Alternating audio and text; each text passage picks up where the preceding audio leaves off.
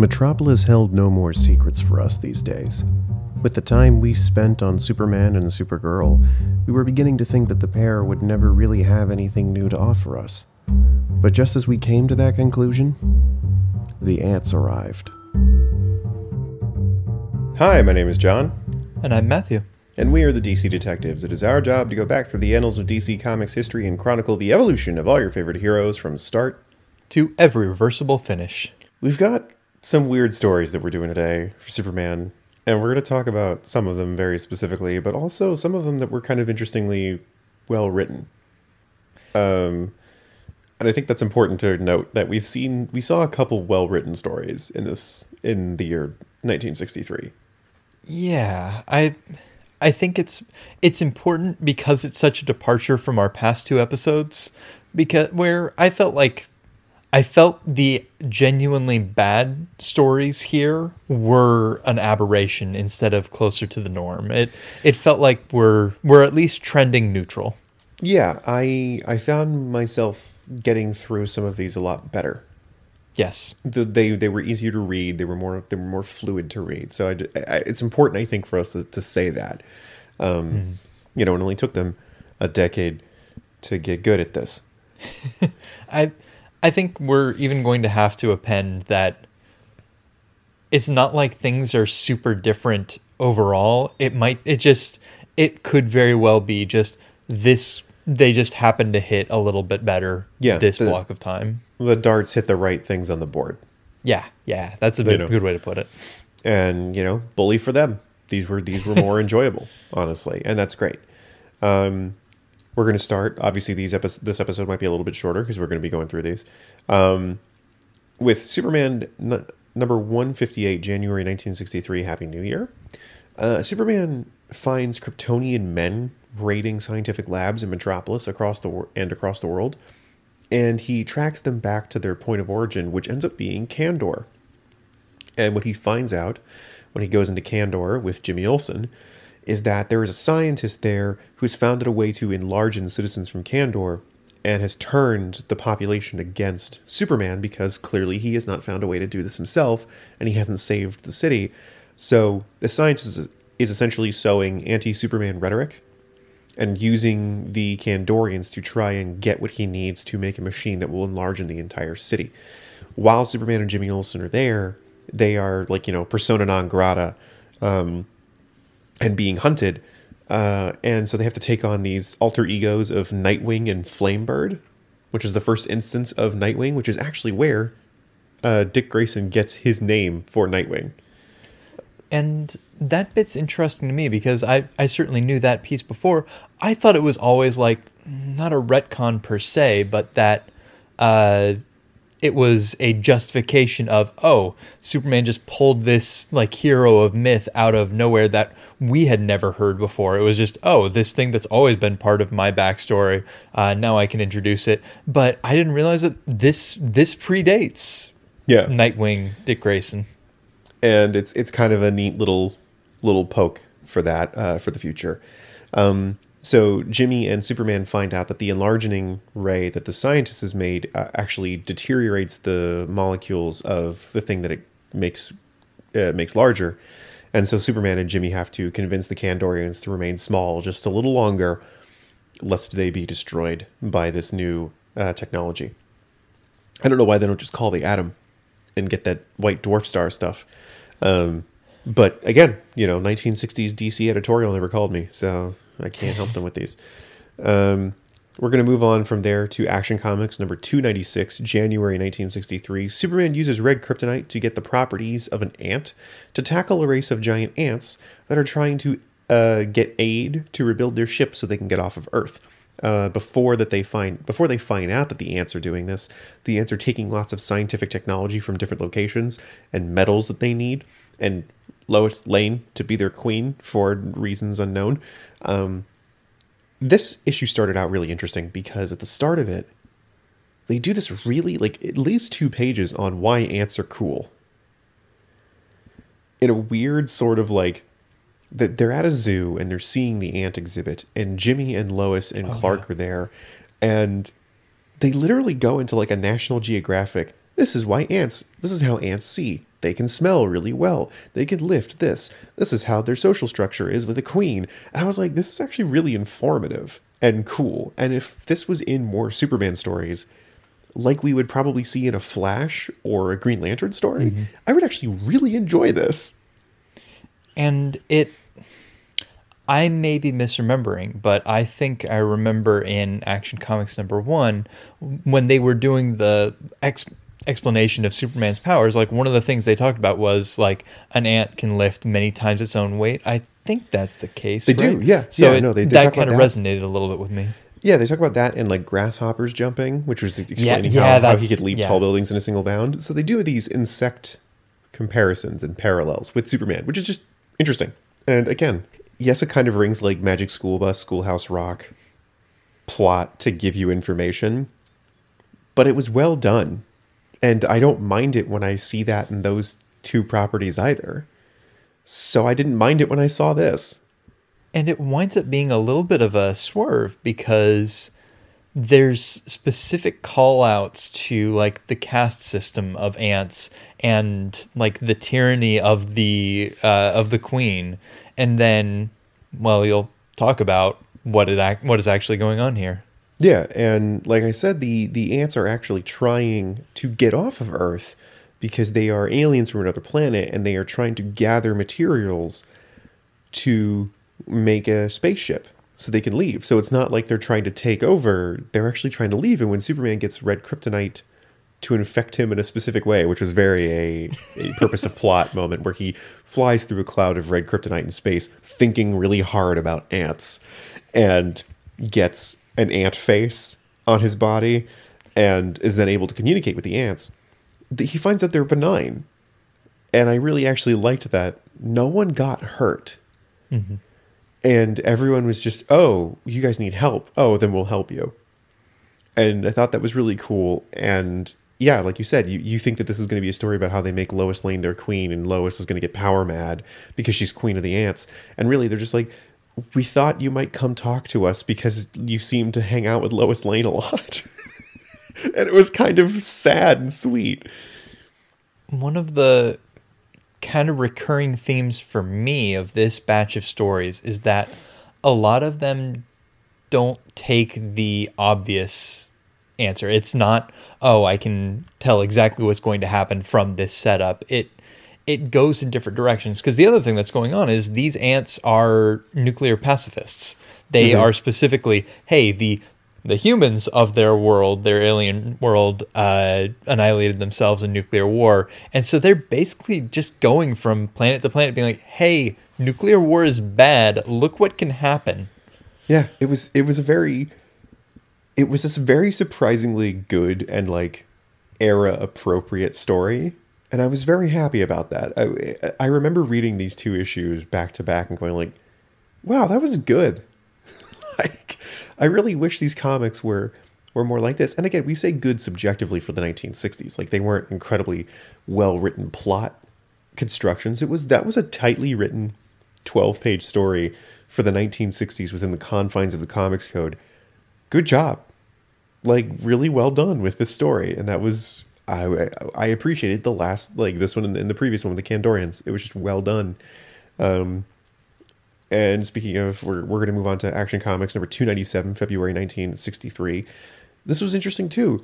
Perry White uh, leaves the office of the Daily Planet to prove that he's still a good journalist and he knows what he's talking about. But uh, in doing so, while tracking down a thief, he gets amnesia and is used by the criminal underworld to see. Uh, they basically pretend he's a different journalist who's gone missing, and he believes them. And they ask him to find out the identity of Superman, to print it in a paper, because to show that yeah, you know, you went missing and you've lost your, your credibility. You need to to get the a big scoop to prove you're really good. And he's like, you're right, I will. And it shows that Perry White is really freaking intelligent and really good at being a reporter.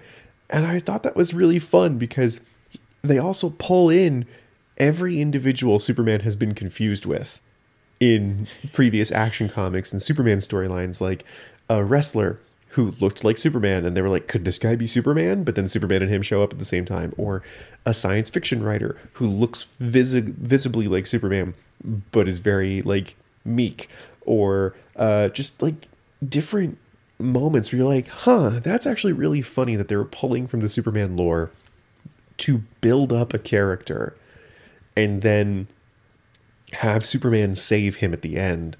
But you've also now learned that Perry is really good at what he does. And he just doesn't get to use it because he's the editor.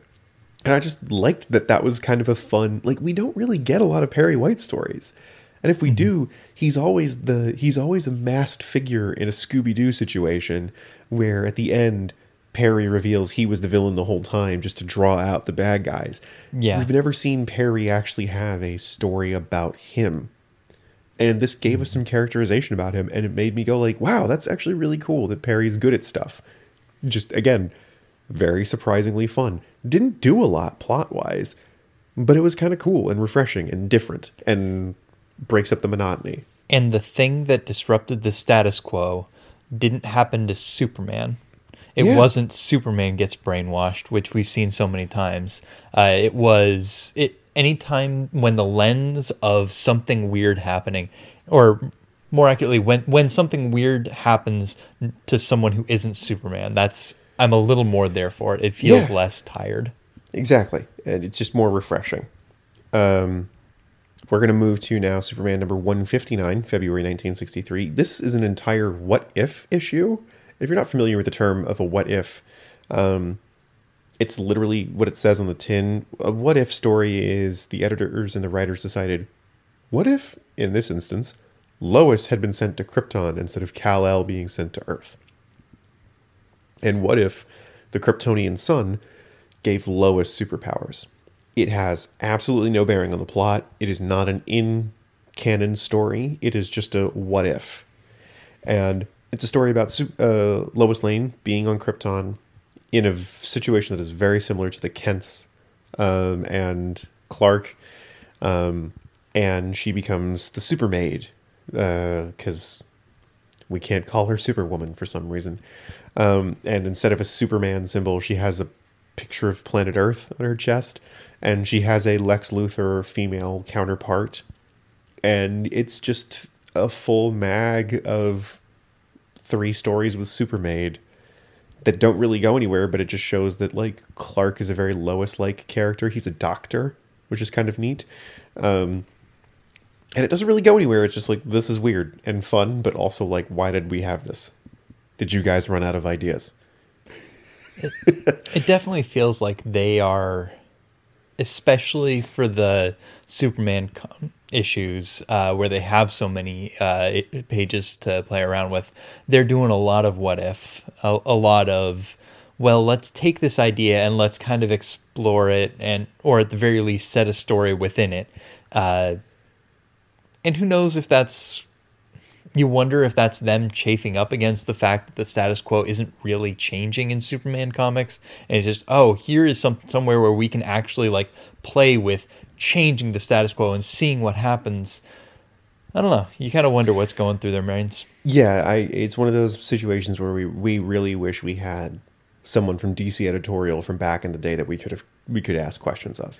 Uh, Action Comics number 298, March 1963. Lois, Clark, and Jimmy all land on a mysterious mountain kingdom after a hot balloon incident, which is a weird sentence that I've now said.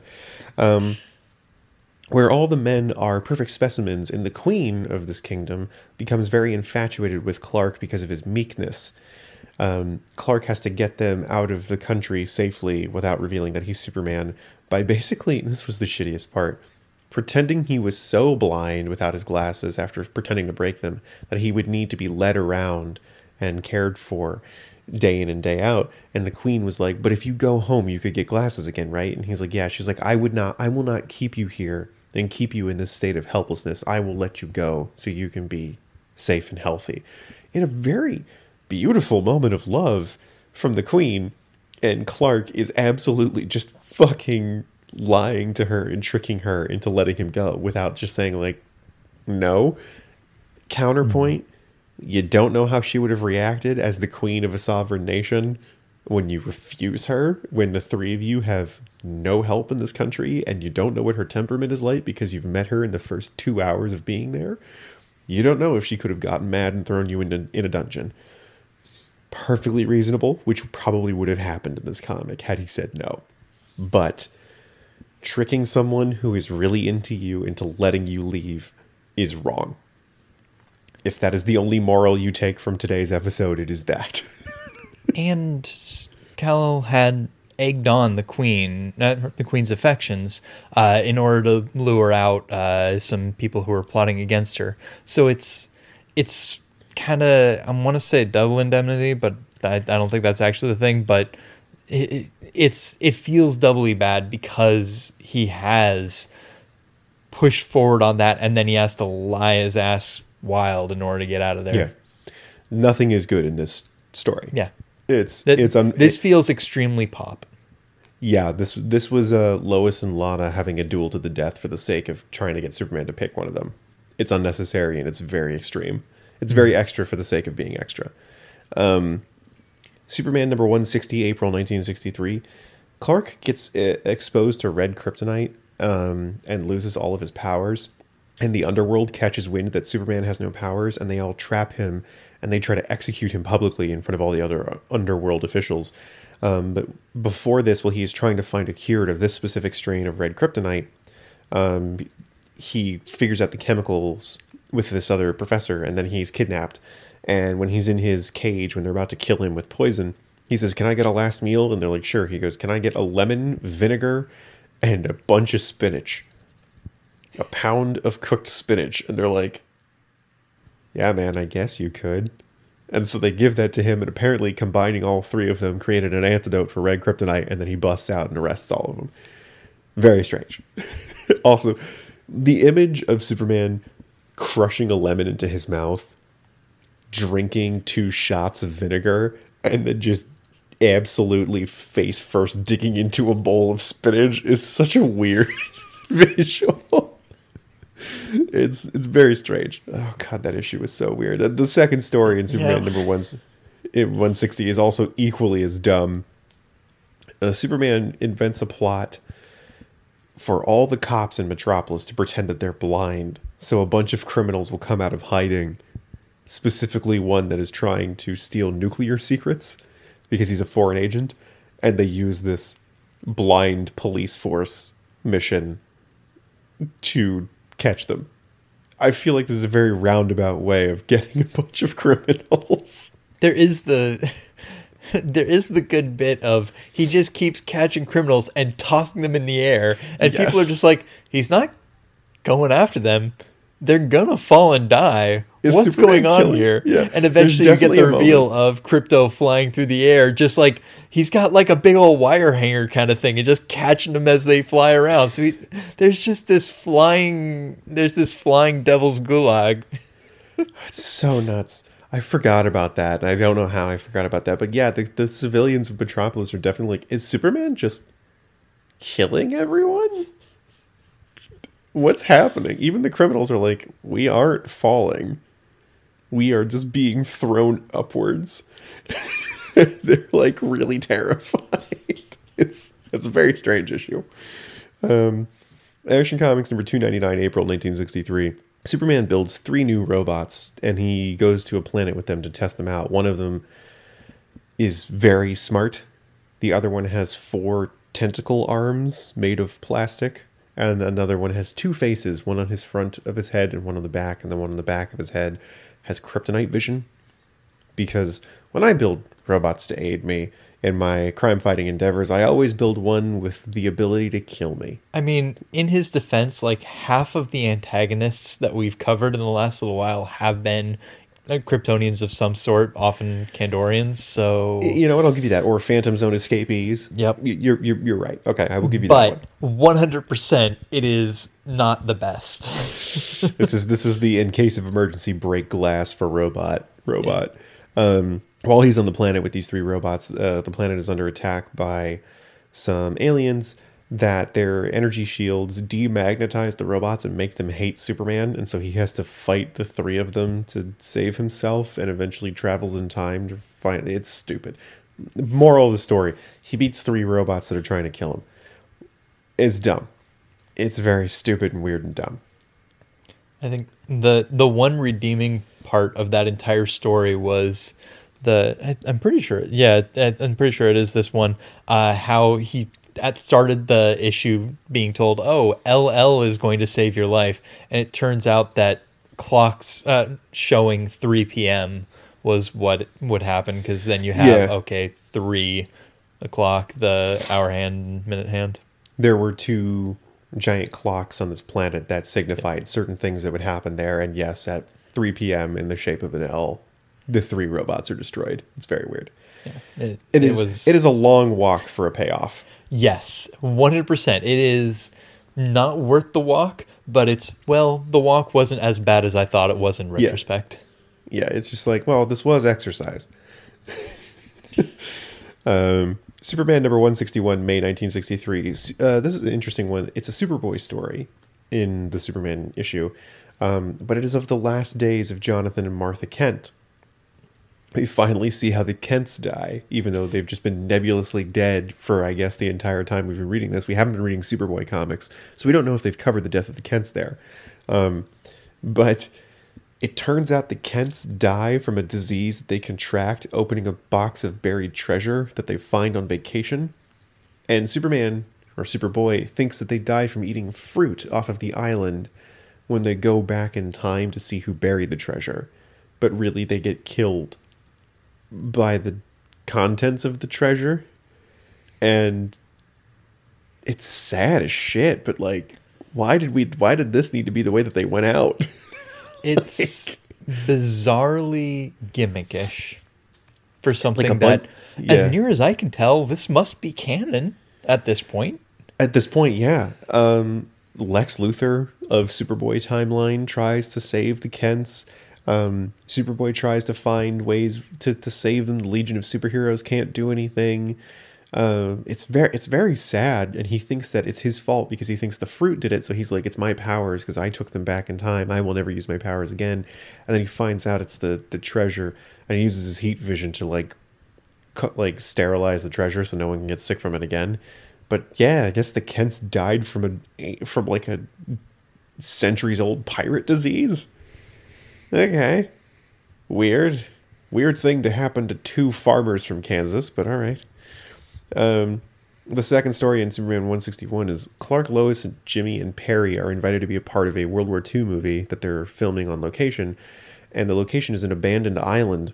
And while they are simulating a uh, sea invasion, they actually realize that they're getting actually fired at, and Superman, uh, as Clark, realizes that there are remnants of an army still on the island think World War II is still happening. When he finally gets up there, he realizes they're aliens who have dressed themselves in the war garb that they have found on the island because they thought they were being attacked and they didn't realize that the movie was happening. And when he clears this all up, they're like, oh, oh, holy shit, we're really sorry. We're glad we didn't hit anybody because we couldn't figure out how to use your guns. Uh, can you help us get home? And Superman's like, yeah, sure. It, I really thought they were going to do the, you know, guy stuck on an island doesn't know World War II is over story. And they kind of completely 180'd on, no, they're aliens and they just don't know what's going on. And I kind of loved that because that would exactly be what happened, where if they found a bunch of guns and they saw an army, they'd be like, uh, defend yourselves. Uh, Now, I have to ask because you read them in the form of reprints, and I read uh, totally legitimate scans of the original printing. Absolutely. Did they use a bunch of slurs in your version too? no. Oh. Oh. Interesting. Did they say the J word? Oh, yeah. I'm fairly certain they didn't when I read this. Let me double like it's check. it's a lot and it's repeated uh and also diversifies like the the slurred version of uh nipponese uh oh yeah that as well Yeah, I gotta find this. Yes, the the aliens are dressed in Japanese soldier uniforms from World War II. You can imagine the word we're talking about. or don't because it doesn't it, Yeah, it is it- it's necessary. really not important. Okay, It's I'm gonna. I'm extremely looking at this now. unimportant There must be troops left on this island who, cut off from the world, don't know that World War II has been over for many years. That troops looks oddly, weirdly spaced in the lettering. I'm gonna guess that that's a that's a J word. probably Um, I, I don't know if you can look on page four of that issue.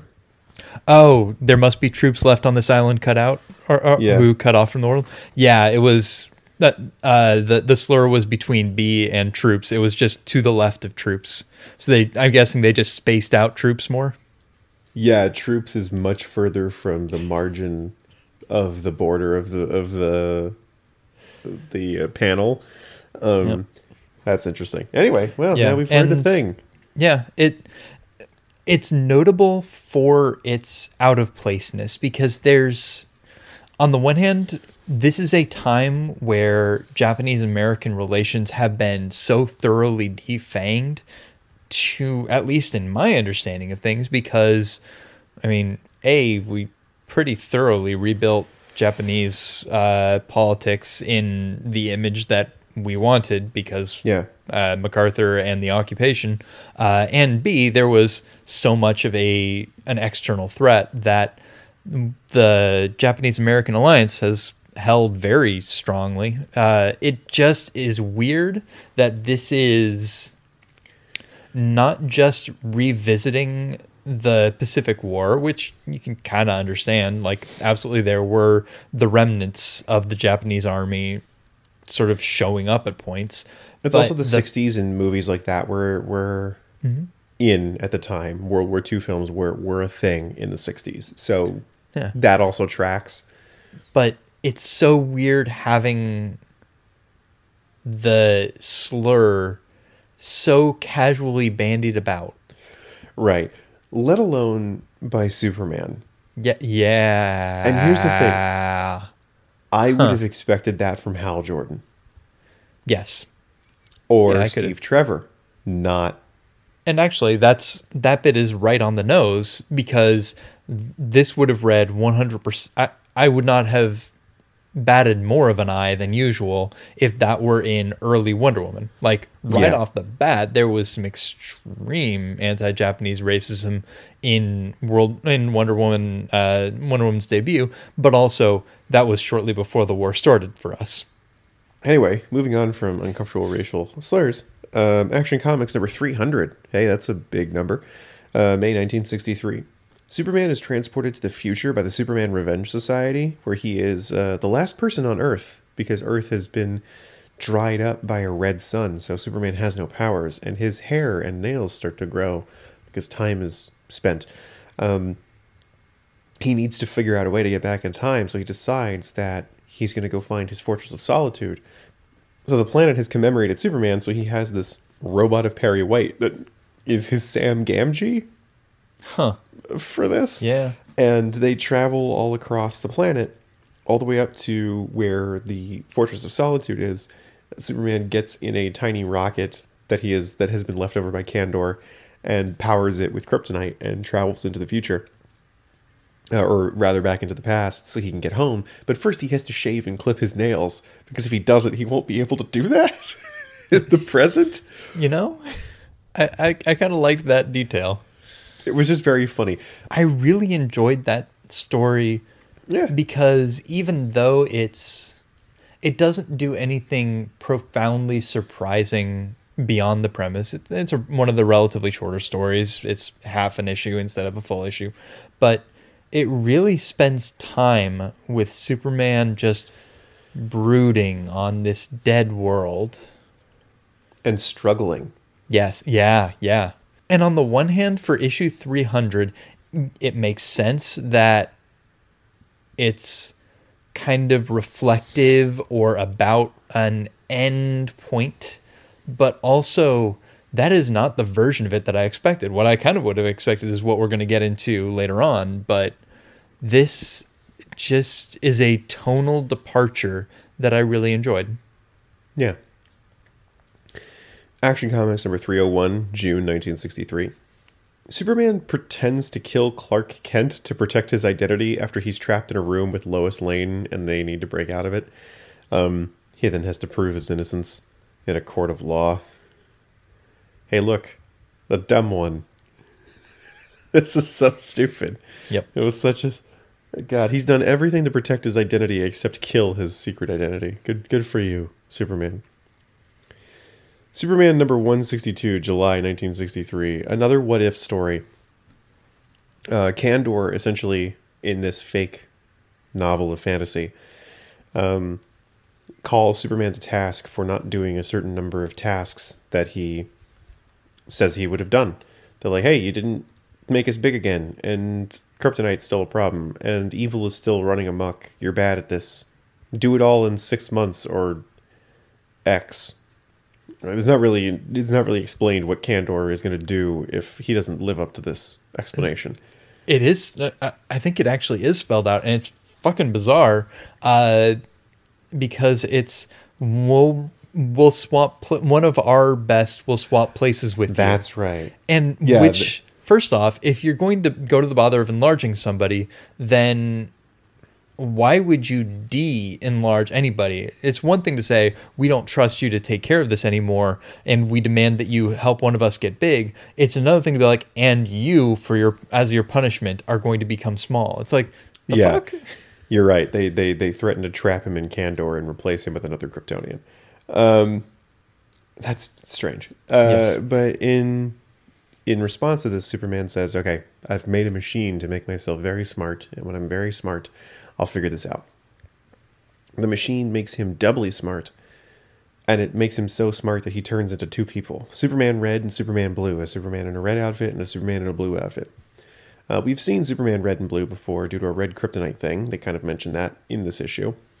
Um, and both Supermen begin to solve the problems of Kandor. They re enlarge the planet.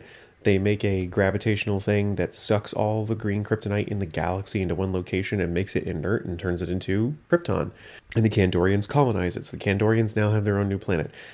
Uh, the Atlanteans are like, hey, we'd like our own planet too. So Superman floods the museum Krypton that he made with Supergirl and gives the Atlanteans that planet. Um, he makes anti evil rays and turns everyone bad on Earth good. It's a Um, lot. All the Phantom Zone criminals want to go back to uh, Krypton because they're like, hey, new Krypton exists and we're all good now because your anti evil rays hit us. We're just going to go home. Supergirl goes back to New Krypton. And eventually, the Superman are like, huh, we've done everything we want to do. Should we get married to somebody? So Superman Red and Superman Blue decide that they're going to get married. Superman Red leaves Earth eventually with Lois Lane to live on New Krypton, calls himself Kal-El. Meanwhile, Superman Blue remains on Earth with Lana Lang. That's the story. Um, Superman Red and Superman Blue become a thing in the 90s. Again, I will reiterate this. It is a weird time. The 90s were strange for comics. That's like when Lightning Superman's around. Yeah. I, Uh, so I thought that thing. was like as part of the uh, spin out from Death and Return of Superman. Kind of, sort of. It's a thing. Um, we will see Superman Red and Blue again. But this was a what if, so who cares? The final story we're going to cover um, Action Comics number 302, July 1963. Superman pretends to be Perry White to protect him from bad guys who are trying to kill him for an article that he's writing. In the meantime, Perry White escapes his uh, his safety captivity from the Fortress of Solitude and returns home to find out that everybody thinks that Perry White is Superman. So he starts acting really braggadocious to try and throw the scent onto him so that Superman can go do Superman stuff. And eventually this works and they catch the bad guys, but Perry gets in hot water because Lois and Lana think that Perry's been Superman this whole time, so they start getting mad at him. And then Perry's wife shows up and she scolds him. And it's just kind of super weird and silly. Um, that is the end of our coverage for today. I feel like we've gone into a good portion of what I wanted to talk about in the course of doing these, so I don't really have anything else to say. Again, good to see Perry White getting the spotlight a couple times, and these were fun. These were fun, and there were fewer dumb ones that we just wanted to skip through in this batch, I think. And like we said at the mm-hmm. beginning, this could have just been the right darts at the right part of the board. Yeah. I think in addition to in addition to as you pointed out like we we had sort of gone through everything that you largely wanted to cover. I think also that's doubly true when we look at the past two episodes that we've done because we've gone through a lot of Superman stuff and there haven't there have been changes in how well it executes on stuff, but largely we haven't seen much new. This is fundamentally they're spinning their wheels in a lot of ways. Uh, it feels like. Um, Yeah. That being said, there there are some things that stood out to me. Not again, not a huge amount, but there are some things. Let's see. Uh, first off, I think we called this out last time, but just to reiterate, uh, these haven't really been stories about supervillains in basically any sort. Like we haven't had too many big like aliens or supervillains of the classic sort. We haven't even had like new Phantom Zone villains, uh, which was sort of a mainstay last time. Uh, those those all start to seem to be getting into Supergirl territory. Yeah. Supergirl seems to be getting Luthor and Phantom Zone criminals, and Superman seems to be getting weird feats of impressiveness. Yeah. And I think the the feats of impressiveness is sort of worth touching on like those kinds of stories because by and large the stories that are in the Superman comics when when they do what ifs in Superman generally it it feels like they're exploring the what if or more precisely they're they're telling a story set within the what if not always but personally when i was reading through uh, the uh, lois lane on krypton story that felt like they were intentionally changing enough stuff there that it wasn't just oh what if she was on krypton? It was okay like let's really like let's use that as a starting point and then flesh out a world around her.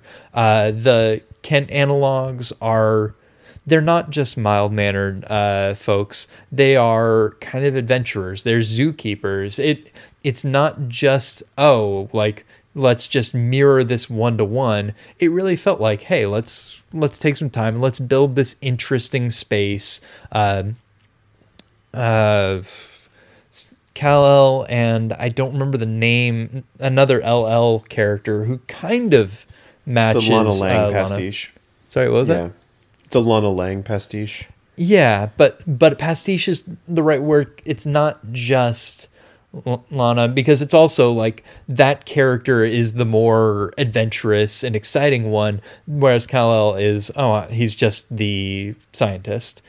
Uh, I don't know, like there was just enough there in that story that it was like okay, this they're really trying to do something and not just be like, wouldn't it be cool if what if uh, as compared to uh, the story that was uh, like the end of Red Superman and Blue Superman, where that entire issue, there's just so many things that they're trying to hit on that it winds up being a story that is just breathlessly, what if Superman and Superman and Lana and Lois and Jimmy and Lucy all got married at once. What if they solved crime for everywhere uh, for everyone and they solved it for the Phantom Zone criminals and Brainiac?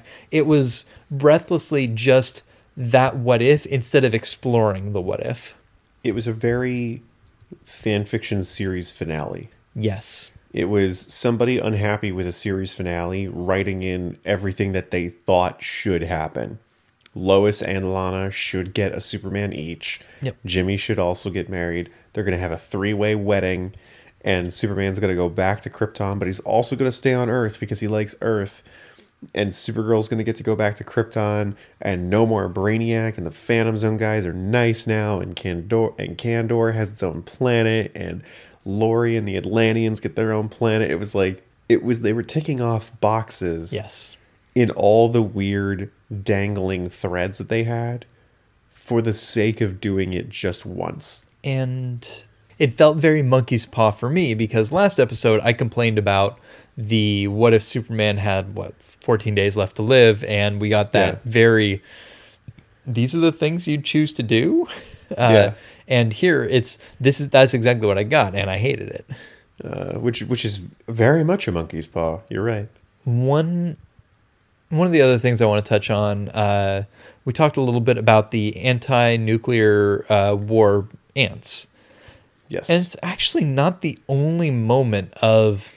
I can't say nuclear disarmament for reasons I'll get into for a moment, but later on in the uh, the anti-crime, anti-evil uh, story, there's a bit where it's it specifically shows the effects of that ray, not just on oh like criminals, uh, crooks, and uh, supervillains and such. It also takes effect on Khrushchev and on Castro, specifically uh, in the hey.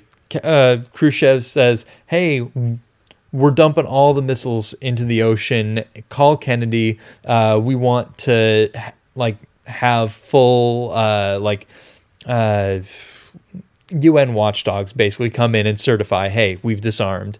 And Castro uh, saying, hey, like it's let loose all the political prisoners, etc. And the thing that's interesting there mirrors what's interesting about the bug story. The bugs are very specifically not talking about nuclear disarmament. They are talking the the talking points that Superman sort of echoes in their name on the UN floor is against nuclear war. It is Yeah. not disarmament. It is nuclear war is bad, which, yes, I don't think You're- anyone disagrees with that statement except maybe Curtis LeMay and fuck him. Also, Douglas MacArthur. Fuck him too. Uh, It yeah, it was a very much like I don't think the UN needed Superman to tell them that this was a bad time. Yeah. The other, but what's fascinating there is so you have the the bugs, which is the relatively toothless nuclear war is bad, okay, uh, and then you have nuclear disarmament that, as far as we can see, is only unilateral from the USSR. It is not that it doesn't take the stance that nuclear just having nuclear weapons is bad it is the USSR should not have nuclear weapons and that says something there it It would have been yeah, it would have been different had Kennedy and Khrushchev been in the same panel saying we're going to disarm together, but they're Ye- yes. deliberately just showing Khrushchev. yeah i mean there's a there's a great story from uh, reagan's talks with uh, gorbachev uh, and on the one hand reagan was absolutely a cold warrior in a lot of ways but he also had this weird streak when it comes to nuclear weapons. Apparently uh, there was a point in the conversation things weren't necessarily getting anywhere and he just has a moment. He says "M- uh, mr premier if the us were attacked by r- aliens tomorrow would you come to our aid and gorbachev says yes absolutely. And he says well i feel the same way about you. Great.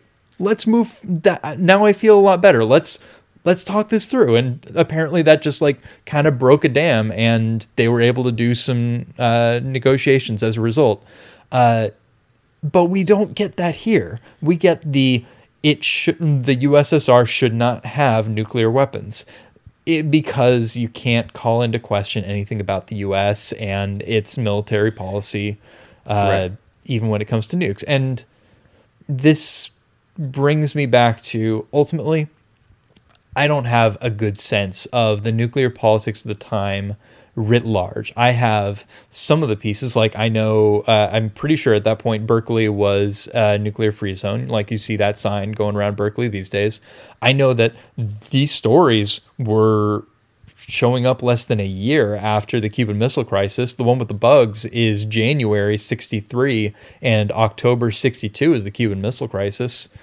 So, but I don't know to what degree people were questioning the politics of mutually assured destruction versus being against one side having missiles. It's just a little bit interesting to see that specific uh, bending over backwards. And to be fair, he does say call Kennedy. Mm-hmm. He does call out that he's going to speak with Kennedy about disarming. That might have been their attempt to say that both of them were. I can see that being used as an argument, saying like, "We'll see that Kennedy was," but you didn't have Kennedy saying reach out to Gorbachev. It was Gorbachev reaching out to Kennedy. Mm-hmm. That's a deliberate decision because the fear at the time was Russians having nukes it is a thing that it in the 60s that was what we were scared of so showing that the bad guy quote unquote was willing to give up his weapons was more of a gesture that things were good than us giving up our weapons because the idea of us having the weapons was because it was a defense. Mm-hmm. You know, that was the thought at the time. So showing that the aggressor that we believed it was, quote unquote, was giving up his weapons meant that we didn't need them. Mm-hmm. and it's especially interesting in this timing because like this is the period of the thaw it, like that mm-hmm. is wikipedia's name for this period of uh, policies that khrushchev had put in place. Uh, it doesn't last forever. Like khrushchev loses his position because it isn't it doesn't go the way that the soviet uh, leadership wanted. But it's especially strange at that time. But I get it. Other than that, there were there were two things, and one of them starts off as just a factual question. So, John, I want to make sure that I am understanding this properly. If hmm. any person, any Kandorian left the bottle and just lived among humans, they would have superpowers, correct? Correct, because they'd be affected by the yellow sun radiation. it's not a borrowers type situation where the only place way they could be safe is staying out of the way. And I'm like reading one of the stories. Uh, it just struck me that they were they were stuck in the bottle by Brainiac for at least like 25 years, more than that probably, before uh, they were rescued by Superman. Even then, they're they're still in the bottle, but they were especially under hostile control and that bottle is an emblem of the time that they spent in that fear. I'm just looking at that and I'm going, so wait, they there's no reason for them that they should have to have to stay in the bottle. They could go live among humans or build a replica that isn't in a bottle and they would be perfectly safe. In fact, more safe, more so safe than pretty much anybody else. Because you remember, Superman has the Superman Emergency Squad, which is a bunch of tiny Kandorians dressed like Superman, who have Superman powers. There is no reason for the Kandorians to live in the bottle. and especially because it's got to be traumatic. Like you look up and you see the same weird sky that for so long meant you were under well, occupation isn't the right word, but under control. And there are two different ways to go about that. The first is a like oh that's an interesting little story of just why why are they choosing this? It doesn't it feels like the writers liked the idea of the bottle city and once superman got it back it's like no this is the visual touchstone. But also how interesting would it be to have like a uh, the comparison that comes to mind is at least the popular conception of the I, I'm- think it's the Rum, Rumspringa that Amish do of just hey Kandorians one of- maybe a Kandorian's got wanderlust and just wants to go through the world uh, and spend some time with various superheroes uh, or at least superhumans and see just what the world is like. Uh, that would be int- that, I would I would find that really interesting. Yeah. I mean, and yeah, of course the writers like the idea of a bottle city. Everybody likes a terrarium. Yeah, yeah, because that's all that it is. It's a terrarium. And secondly, there's a darker concept here.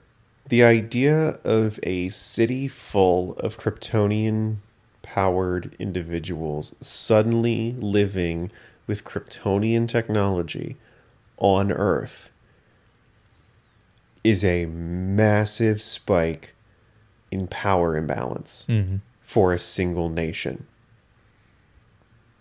Superman could be keeping them in the bottle because unleashing a bunch of superpowered individuals who might not have the best intentions, which we know for a fact there are several Kandorian citizens who are evil, loose on Earth, is actually potentially more dangerous. And he might be keeping them in the bottle for Earth's safety.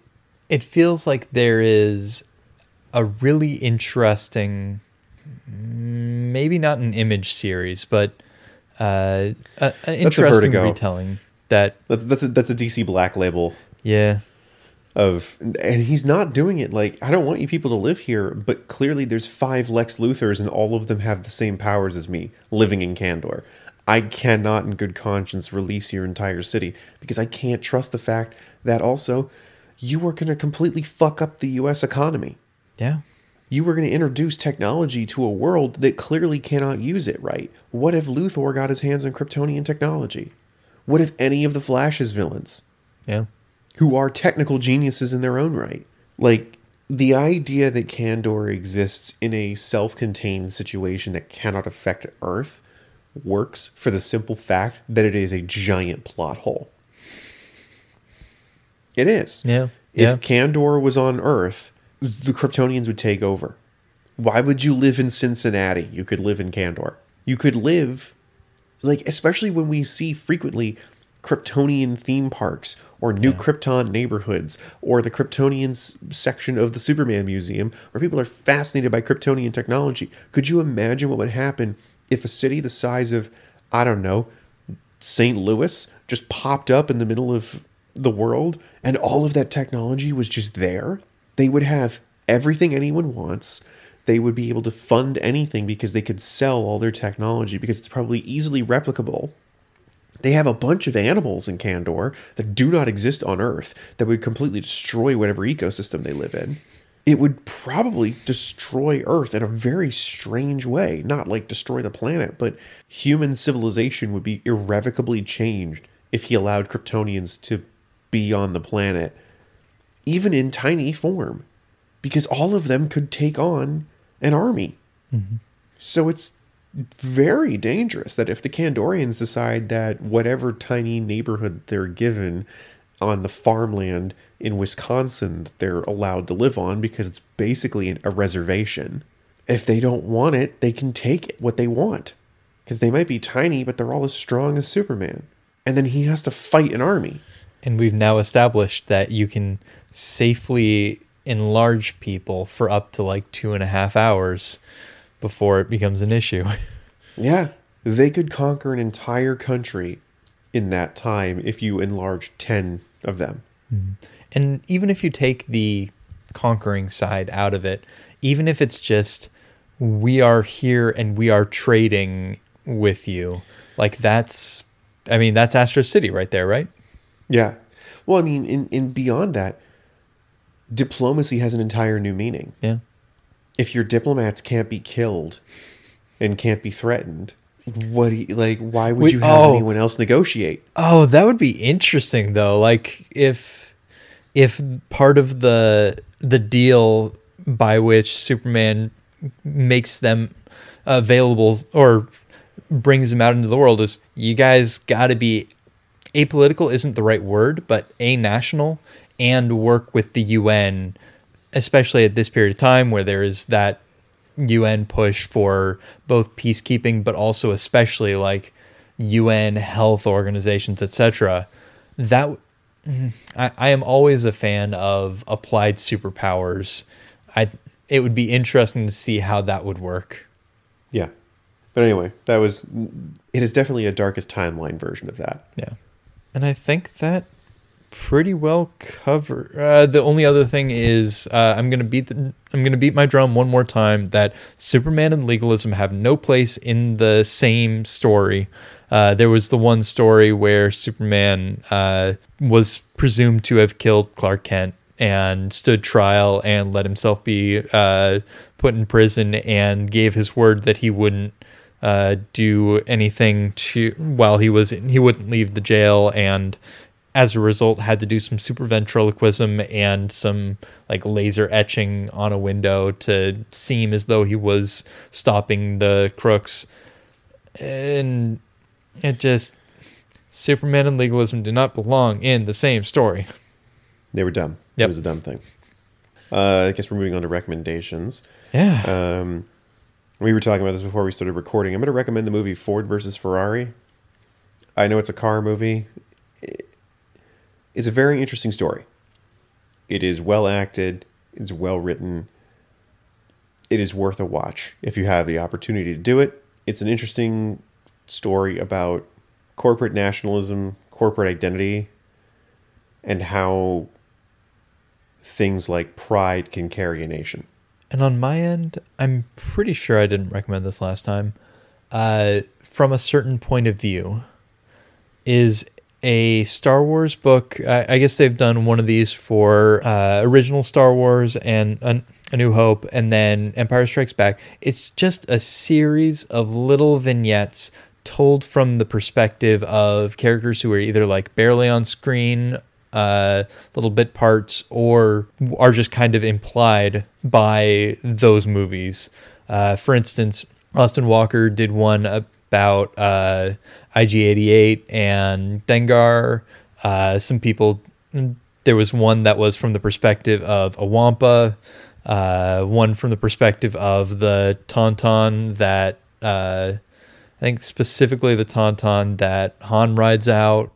Uh, th- th- little bits and pieces of, and especially right now, it feels like those stories are more relevant because a lot of them are, especially the in the first half of the book, uh, from the perspective of just members of the Rebel Alliance and not officers, not ranking members, just hey, here's here's the person who is handling the ion cannons and thinking about that just the getting away from the great man style of Star Wars and grounding it in yeah, this is what a resistance movement would look like. Here's just a bunch of people who are trying to do the right thing and organizing as such. Kind of sounds very um, all quiet on the Western Front, or for whom the bell tolls. Kind of a from the perspective of a soldier, not necessarily from the perspective of a hero.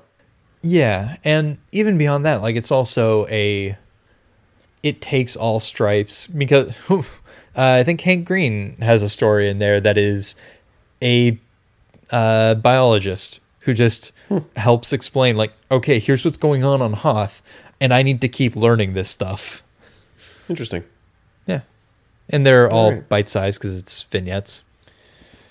Well, we have one last episode of Superman for a while, and then Wonder Woman, and then Justice League. Woo! And then we can start some new stuff like Doom Patrol, and Batman again, and Teen Titans. Yeah. And Metal Men. I mean, we already started Metal Men, but it'll be fun to get back to those. Those were those were entertaining. So thank you all for for going on this weird Superman journey. We we promise we're almost done, and we'll get to some new stuff uh, soon. But uh, we love you all, and have a good night, and we'll talk to you all next time. DC Detectives can be found on SoundCloud and iTunes. To stay in the know, check out our Facebook, Twitter, and Instagram. While the what ifs and red kryptonite stories filled our brains, we tried to make sense of what Superman was going through was this all there was to the big blue Boy Scout these days? Fantastic tales of worlds that never were and body changing escapades that made his powers seem pointless? We decided on one more go in the city of tomorrow. And then we were gone.